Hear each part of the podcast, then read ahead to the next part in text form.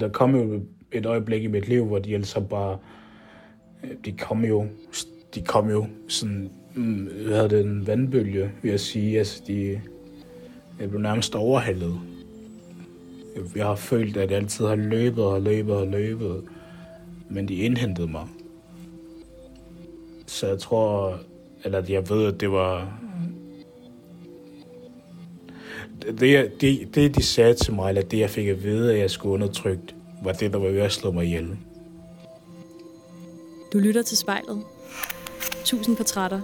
En generation. Jeg hedder Sara Fondo. I dag i spejlet skal du møde 26-årige Alexandre. Som lille flygtede han fra 2. Kongokrig sammen med sin familie. Men selvom han kunne flygte fra krigen, har han ikke kunne flygte fra de traumer, som han fik med derfra. De er fuldt med, og det er særligt dem og den betydning, de har haft for Alexandres liv, som jeg skal tale med ham om i dag. Hans historie er både en fortælling om fysisk og psykisk vold, misbrug, overgreb samt selvmordstanker. Så lad mig også starte med at sige, at øh, hvis du selv sidder derude med selvmordstanker, så husk, at du altid kan kontakte livslinjen på 70 20 1201. Hvis det er akut, så skal du ringe 112. Og med det sagt, så vil jeg ringe op til Alexandre. Hej Alexandre. Hej. Så du, øh, du sidder med mig over en øh, telefonforbindelse lige nu, fordi jeg ikke kan være øh, fysisk til stede ved dig. Og vi øh, prøvede at få noget video til, men det er vores forbindelse simpelthen øh, for dårlig til. Men lad os lige dobbelttjekke, at det hele kører, som det skal. Så du har tændt for din lydoptager. Ja, det har jeg. Og det har jeg også super fint. Men øh, kan du så ikke fortælle mig, hvor du sidder henne? Jo, jeg sidder på mit kollegeværelse i Horsen, og øh, jeg har gardinerne rullet fra. Så der kommer lys ind på mit værelse. Et dejligt, dejligt lys. Ja. Plejer de at være trukket for? Ikke for det meste. Ikke for det meste. Men i dag, i dag synes jeg, at det skulle rulles fra. Det er også, øh, det er faktisk virkelig flot vejr. I hvert fald her, hvor jeg sidder. Jamen, det er det også her. Når jeg sådan tænker over det, så er det faktisk meget smukt og dejligt. Og øh, hvordan ser der ellers ud i rummet her, når du kigger rundt? Jo, der jeg har omgivet af bøger på mit spisebord, på mit køkkenbord. Og på min vindueskarm er der også en bog. Og så er der en seng, en enkeltmands seng. Og så er der en reol med bøger. Og så er der noget træningstøj på radiatoren. Og så er jeg faktisk også sådan, ja, en sådan vejvægt. Vægte, ja, noget jeg skal veje mig på. Så der lyder til at være mange bøger. Hvad er du i gang med at læse lige nu? Jeg er i gang med at læse Tove Detlevsens barndom, og så ungdom, og så gift. Det er de tre bøger, jeg i hvert fald håber, jeg bliver færdig med her til januar. Og øhm, er der en bog her på dit værelse, der har en særlig betydning for dig? Det er et godt spørgsmål. Hmm. Jeg tror, det må være... Øh, hvad hedder hun? Øh, Tryghedsnarkomanerne. Vita Andersen. Det var den første dækssamling, jeg havde, jeg havde læst. Hvorfor gjorde den et indtryk på dig? Jeg tror, det, det er fordi tryghedsnarkomanerne. Den handler om, øh, om en form for tryghed. Og Vita Andersen, hun var forelsket en mand, der ikke var forelsket i hende. I hvert fald som jeg kan forstå det. Og øh, min daværende ekskæreste havde slået op med mig der, så jeg rendte også bare rundt her i Horsen, så var øh, ked af det, og der ikke en, der elskede mig. Og så var der en, en, en kvinde, der havde rækket mig den bog der på biblioteket i Horsens, så sagde jeg, prøv at læse den her. Ja. Så hvad for en øh, følelse sad du tilbage med, da du havde færdiggjort den?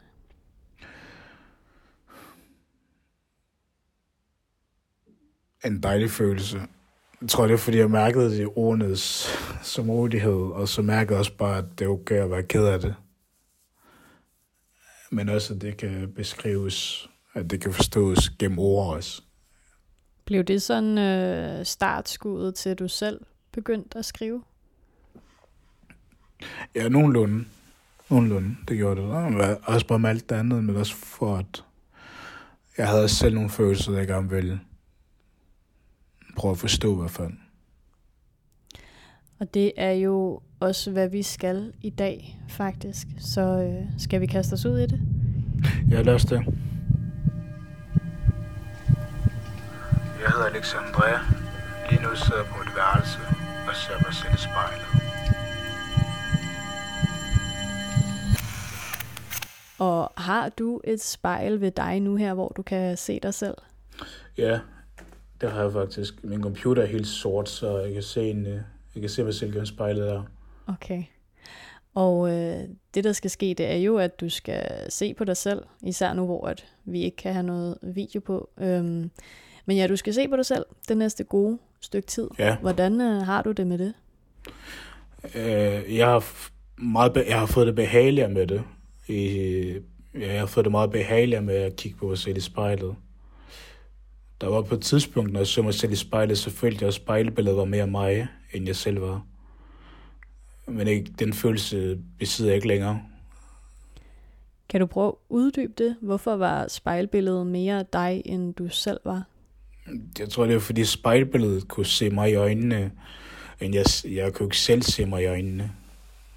Så hvordan havde du det, når, når spejlbilledet ligesom kiggede tilbage på dig? Ubehageligt.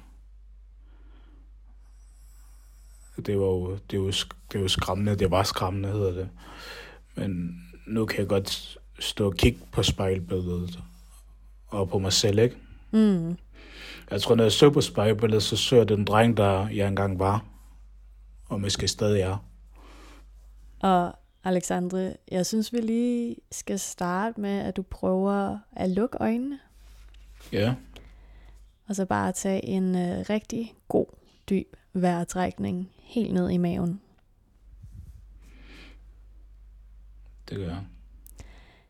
Og når du føler, du er klar, så må du gerne sætte dig selv i spejlet. Ja. Nu sagde du selv, at øh, du nogle gange ligesom kunne se den øh, lille Alexandre i spejlbilledet. Og det er også ham, jeg gerne vil have, du prøver at finde frem nu. Hvis vi ligesom spoler tiden tilbage til, til dengang, du var lille Alexandre i Kongo. Hvis du skal se ham i øjnene, hvem er han så? Men han er jo... Eller han var... Altså, han var bange. Han var bange, og han var... Han var forsigtig. Han var omsorgsvigtet. Han var selvmordstroet. Jeg tror, han var alt det, som et menneske ikke skal, skal være i besiddelse eller være. Hvad var du bange for? Jeg tror, jeg var bange for at dø, men jeg var også bange for at miste mine forældre og miste... Øh, og, øh, og miste livet, før det overhovedet var begyndt. Har der været nogle sådan, altså oplevelser, hvor at det her var sådan, eller den her frygt var særlig tydelig for dig? Jamen, øh, vi, min familie og jeg flygtede fra Kongo, eller flygtede fra Kongo til Angola under den anden Kongokrig. Og så flygtede vi til Angola. Så skulle vi prøve at finde fod, fodbevægelse i Angola, og så var der noget vold i hjemmet i Angola. Og min far blev anholdt i Angola. Og øh, vi skulle bo hjemme ved vores nogle af familiemedlemmer, jeg kan ikke lige huske navne på dem, og så, så blev jeg voldtaget af den ældste datter dernede, og så havde jeg ikke set min mor i 3-4 år dernede i Angola, fordi mine forældre de blev skilt i Angola. Der var bare så meget, at man følte sig helt alene at man havde lyst til at dø, tror jeg. At det havde jeg i hvert fald på det moment der, fordi jeg var så alene, men jeg havde min lillebror, øh, som jeg skulle være far for. Øh, da min far han kom ind med de der politimennesker, eller folk, øh, der sagde han til mig, at jeg skulle tage hånd over min bror, øh, som han tog hånd over mig. Jeg hedder Alexandre. Jeg flygtede fra krigen, men traumerne forfulgte mig. Og øh, Alexandre, jeg ved, du har skrevet et øh, digt, eller du har skrevet en helt digtsamling, der hedder I Afrika fødes der ikke drenge, kun mænd. Og det hænger jo meget godt sammen med det, vi sidder og taler om nu. Og øh, der er et digt, der hedder Ung Veteran. Har du ikke øh, lyst til at læse det op for mig? Jo, det vil jeg gerne. Den kommer her. Hør efter og læg mærke til, hvor normalt og roligt jeg kan fortælle min historie. Gud brugte syv dage på at skabe verden, og jeg brugte hele min barndom på at overleve. Jeg er en overlever. Jeg eksisterer kun for at få en værdig død. Jeg husker ikke min ankomst, andet end adrenalin i mine ben, for jeg ville ikke dø, for jeg skulle dø. På den måde blev mine militærfærdigheder bygget. Imens jeg stadig forsøgte at lære at lege, blev jeg voksen i en syg verden. Jeg så dem tage et liv, så lidt som at puste et lys ud. Jeg så døden i øjnene, før jeg lærte at sige mor. Jeg lærte at løbe, før jeg lærte at gå, imens jeg løb gennem brændende sand og fugtig blod. Sagde min far, at en mand ikke græder.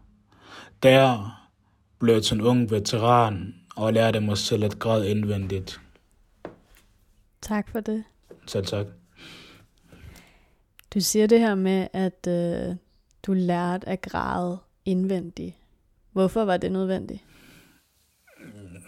Det så udtrykker det. Jeg udtrykker jo ikke følelserne. Du, du kan aldrig se, hvordan et menneske har det indvendigt. Du kan kun se det ydre. Så indvendigt, der var jo det barn der, som jeg var i momentet, men som jeg ikke udtrykte eller viste. Og nu siger du, at man aldrig kan se, hvordan et menneske har det indvendigt. Hvis vi skulle prøve at øh, se ind i dig lige nu, hvordan øh, har du det så? Udmærket, lige nu i hvert fald. Hvornår øh, har du sidst grædt? Det er faktisk et rigtig godt spørgsmål. Jeg har faktisk stillet mig selv spørgsmålet. Jeg tror sidste gang, jeg har grædt.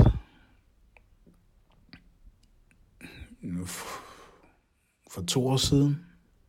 Det er lang tid siden. Ja, men det var også her på kolleg, det var her på mit værelse faktisk. Hvad skete der der? Jeg ved det faktisk ikke. Jeg, jeg ved det faktisk ikke. Jeg ringede bare til, jeg ringede til en veninde, og, som så spurgte mig sådan, græder du? Og, så ja, det gør jeg sgu. Ja, fordi jeg aldrig sådan rigtig har udtrykt det før, eller jeg har aldrig vist det for nogen før, som var lidt chokeret, men jeg kunne, jeg kunne ikke sætte ord på, for jeg græd. Jeg tror, det var, jeg havde, jeg var, der var en periode i mit liv, at hver gang jeg vågnede, så, så, så var det ikke noget, der gav mening. Og det her med at græde, er det noget, du stadigvæk har svært ved, når du ligesom blev lært, at det skulle man ikke? Jeg tror ikke, jeg har svært ved det. Jeg tror, jeg, jeg, altså, jeg græder... Jeg har ikke svært ved at græde, for jeg tror, jeg, jeg græder gennem poesien. Og, øh, og du siger, at sidste gang du græd, at det ligesom var en periode, hvor der ikke var noget, der gav mening. Hvis vi nu øh, ja, spoler tiden tilbage til den periode, for den tænker jeg også hænger sammen med de oplevelser, du har med dig fra krigen i Kongo. Øh, kan du prøve at beskrive for mig, altså hvad er det for mentale og måske også fysiske ar, som krigen har efterladt på dig? Altså, um, altså den største ar, krigen har efterladt på mig, det er jo, at min ben, jeg kan ikke bøje mine ben den dag i dag, så jeg kan ikke rigtig løbe ordentligt. Det er i hvert fald det fysiske, og det psykiske, det er jo bare Det, det, jeg tror, det er tankerne. Mm. Det er tankerne, tankerne, og så de her øh, små marit, jeg får at drømme. Jeg hedder Alexandre. En gang var mit spejlbillede mere mig, end jeg selv var. Og jeg ved jo, at du ligesom, ja, som du selv sagde i starten, at du ligesom har fået at vide, at du skulle være en mand, du kunne ikke være en dreng. Og at det ligesom også medførte, at, øh, at følelser, det var ikke noget, man viste. Så hvordan har det påvirket dig i årenes løb at have alle de her følelser, øh, ja, hobet så, at, at de håbede sig op ind i, at du sådan fortrængte dem? Det var ved at tage livet af mig selv. Fordi der kom jo et øjeblik i mit liv, hvor de altså bare, øh, de kom jo, de kom jo sådan, mm, hvad hedder det, en vandbølge, vil jeg sige. Altså, de, jeg blev nærmest overhældet. Jeg har følt, at jeg altid har løbet og løbet og løbet, men de indhentede mig. Så jeg tror, eller jeg ved, at det var... Det, det, det, de sagde til mig, eller det, jeg fik at vide, at jeg skulle undertrykt, var det, der var ved at slå mig ihjel. Så da den her bølge ligesom øh, skyller ind over dig, øh, da den indhenter dig, altså at det udløst af noget særligt, at du ligesom ikke længere er i stand til at løbe fra det der? Jamen, jeg kunne ikke løbe fra det der, fordi at, øh, når jeg stod op, jeg havde, jeg havde, altså jeg havde lavet sådan, jeg havde lavet en dunkel tilværelse i nogle, i nogle, øh, i nogle uger, hvor alt bare skulle være sort. Øh, og gardinerne var ikke rullet fra, men de var rullet for. Og når jeg egentlig bevægede mig, så var det øh, om natten. Og hvis jeg nu bevægede mig i dagslyset, så kiggede jeg mig selv over skulderen, som om, at, øh, som om jeg flygtede for noget. Og øh, så var der bare, min mor bor i Vrå, eller min mor bor ved sådan en, et hus over for togskinnerne. Og øh, så gik jeg der imod togskinnerne.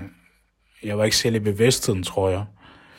Og så havde togføreren dyttet hornet, som han bremsede mig i mine tankers bevægelser. Og ja, hvor jeg så efter fik, ja, var nærmest vågnet op. Og det du sagde med, at du ligesom følte, at du skulle øh, se dig over skulderen, at du sådan flygtede fra noget. Øhm, hvad var det, du ligesom kiggede dig over skulderen for? Men altså, nu har jeg jo sådan arbejdet med mig selv og så videre, så videre, så videre. At det, øh, det var mig selv. Jeg var bange for. Det var, det var, det var mit eget vanvid. Altså mit eget vanvid var de her følelser, som jeg havde undertrykt. Som så jagede mig jo. Og jeg gad godt, at vi, øh, vi hørte et til digt fra din samling, Alexandre. Ja. Det er, øh, det er et, jeg har udvalgt. Det hedder Melankolsk. Jeg skal bare lige finde det. Står her. Jeg stod placeret i mine traumers skaldskab, imens vanviden kom kryllende. Havde jeg afbrugt mine bens kræfter og måtte stå. Mens angsten voksede ind i mig, var min forstand ved at gå i stykker. Min far lærte mig at tage livet af en høne uden at blinke. For kun en mand, der blinker, er bange for sine fjender. Og jeg stod og blinkede over for min skikkelse. Og jeg tror, at grunden til, at, øh, at det her digt gjorde et særligt indtryk på mig, det var, det var den sidste sætning. Det her med, at du ligesom stod og blinkede over for din egen skikkelse. Så er du din egen værste fjende? Det, det er jeg, fordi at øh, det er jeg, det vil jeg altid være. Fordi jeg har jo momenter, hvor jeg... Jeg har det sådan... Jeg har fået, jeg, jeg har fået diagnosen bipolar, øh, eller personlighedsforstyrrelse, jeg ved ikke hvad, ikke, de har givet med. Så jeg føler, jeg, jeg har momenter, hvor jeg enten jagter mig selv, når jeg er manisk, som jeg, jeg ved ikke selv, når, når jeg er manisk, at jeg, at jeg er manisk.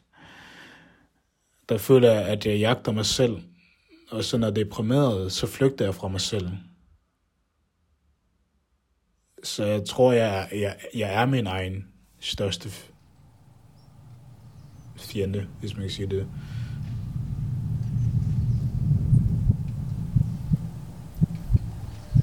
Jeg hedder Alexandre. En gang var mine følelser fremmede. Nu er det poesi.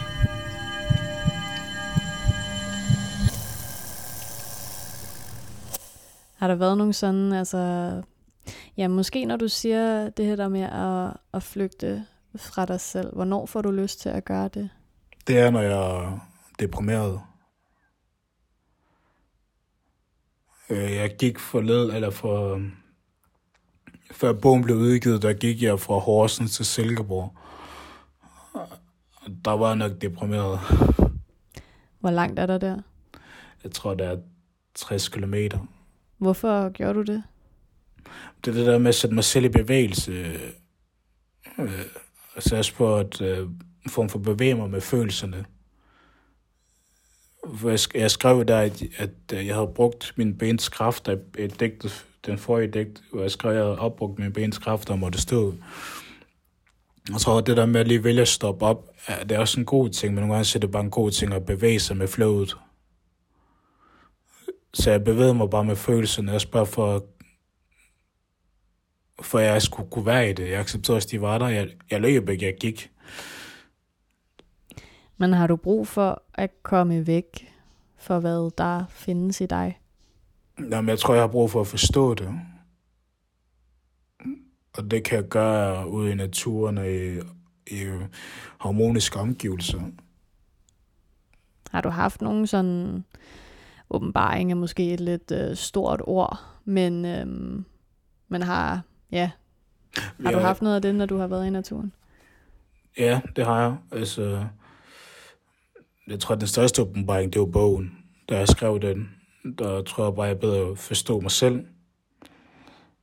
Og jeg forstod mine forældre og mine omgivelser. Men i særdeleshed mig selv, først og fremmest. Og ja, altså jeg kan jo kun forestille mig, hvor, hvor terapeutisk det har været, ligesom at have gået med alle de her følelser holdt inde i dig selv i så mange år, og så lige pludselig bare få sådan afløb fra dem. Mm. Har, det, har det ændret dig som person? Markant meget, faktisk.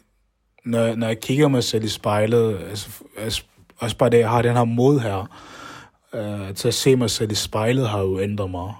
Fordi jeg bare...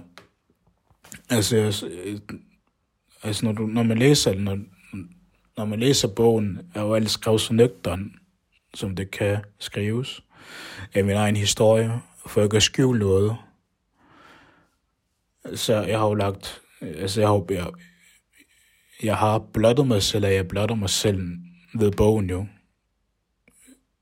Så at jeg kan se mig selv i spejlet ved at sige, du er et røvhul, eller du er et røvhul, i stedet for bare og ikke at, for, øh, at fortrænge følelserne.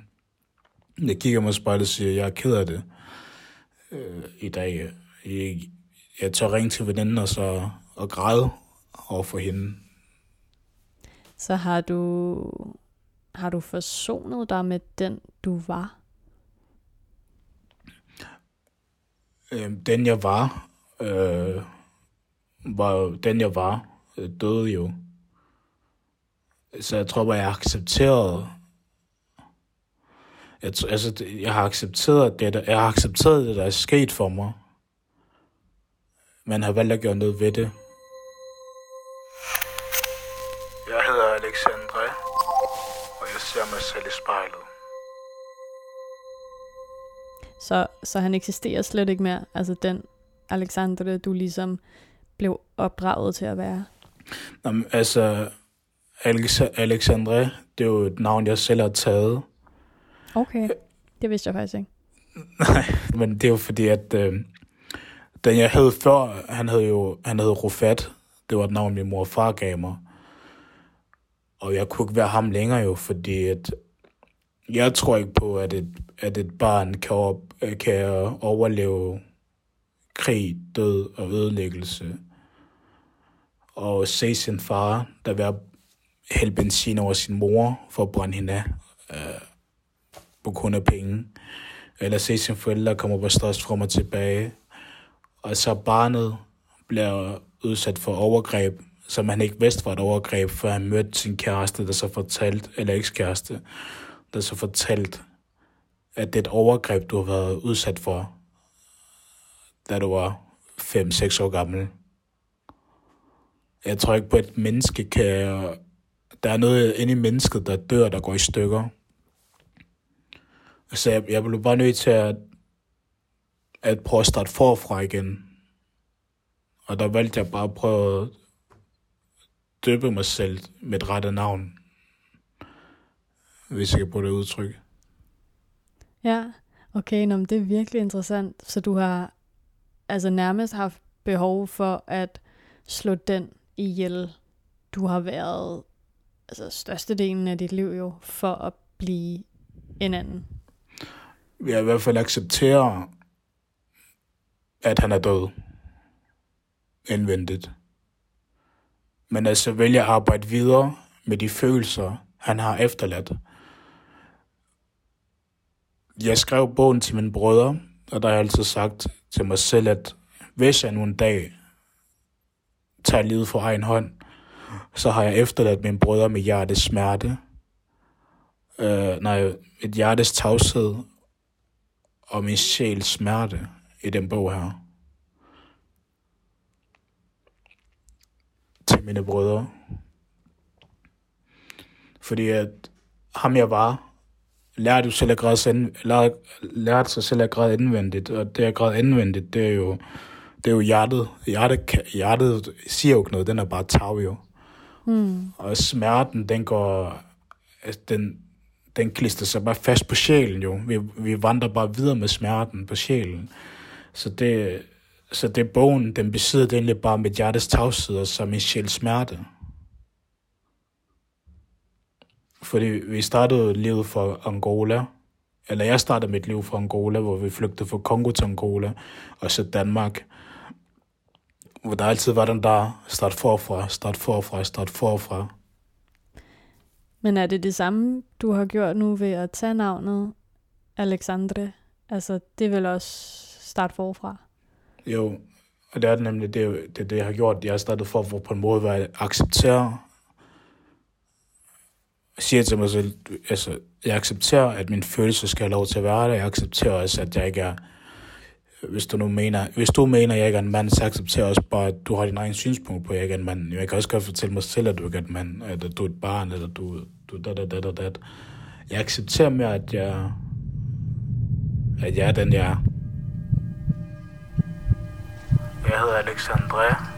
Jeg har accepteret, at min barndom er blevet taget fra